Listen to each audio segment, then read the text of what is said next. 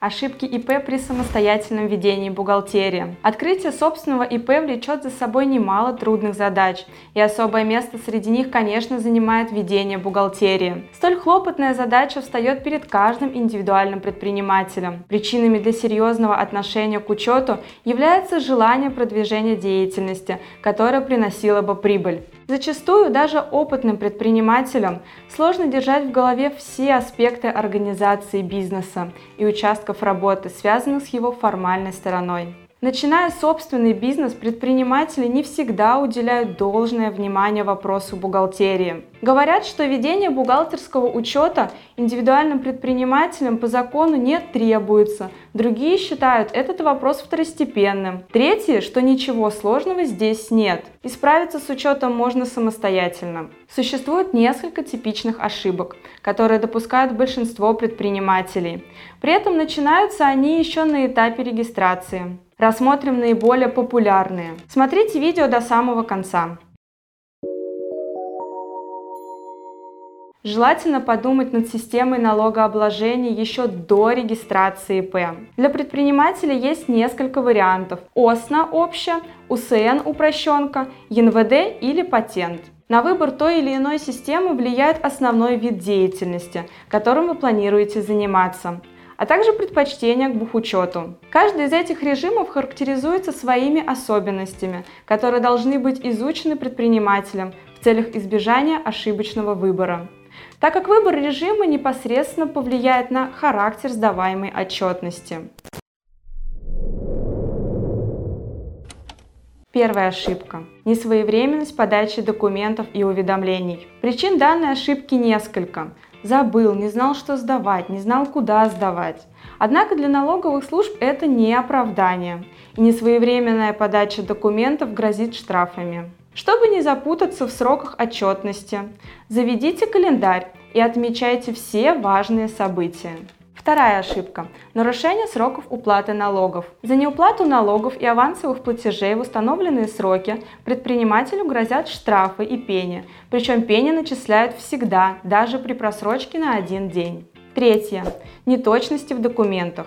Неточности могут быть разные, от выбора неверной формы бланка до ошибки в реквизитах. И П ждет еще один подводный камень – необходимость регистрации в качестве работодателя с момента, когда принят первый сотрудник, заключен гражданско-правовой договор. Для И П штраф за неоформленного сотрудника составляет от пяти до десяти тысяч рублей, при повторном нарушении от тридцати до сорока тысяч. Дополнительно придется заплатить все налоги и страховые взносы, которые утаили. Если сумма недоимки превышает пять миллионов рублей, предпринимателю грозит уголовная ответственность. Если нет трудового договора, то сотрудник может пожаловаться в трудовую инспекцию. Причем к вам может устроиться и засланный конкурентами человек, специально, чтобы обратиться в контролирующие органы и рассказать о нарушениях.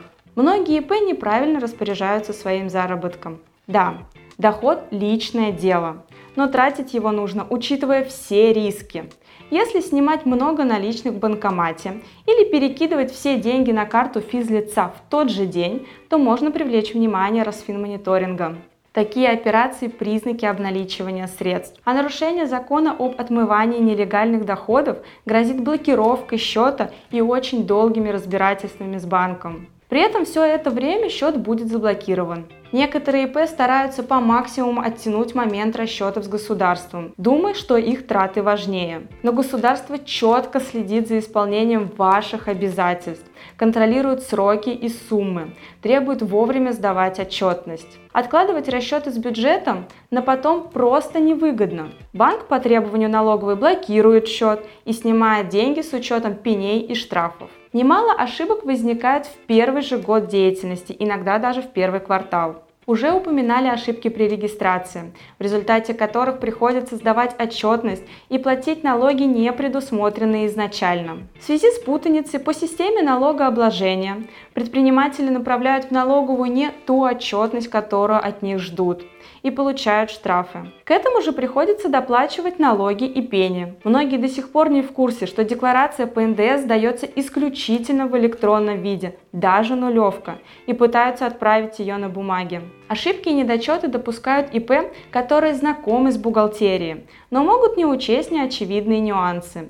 Поспешить, пропустить сроки подачи документации в контролирующие органы и так далее. Вести бухучет сложно. Нужно учитывать имущество, активы, затраты на производство, запасы материалов, долги перед поставщиками и еще тысячу мелочей. Все операции нужно закрывать документами, разносить по счетам, каждый год отчитываться в налоговую. При этом самостоятельное ведение регистров и подача отчетности отнимают много сил, ценного времени, которое можно было бы потратить на бизнес, и считаются довольно рискованными с точки зрения возможных ошибок. Самостоятельное ведение бухучета экономит деньги, но занимает время. Гораздо сложнее вести бухгалтерский учет при наличии наемных сотрудников, когда предприниматель становится работодателем.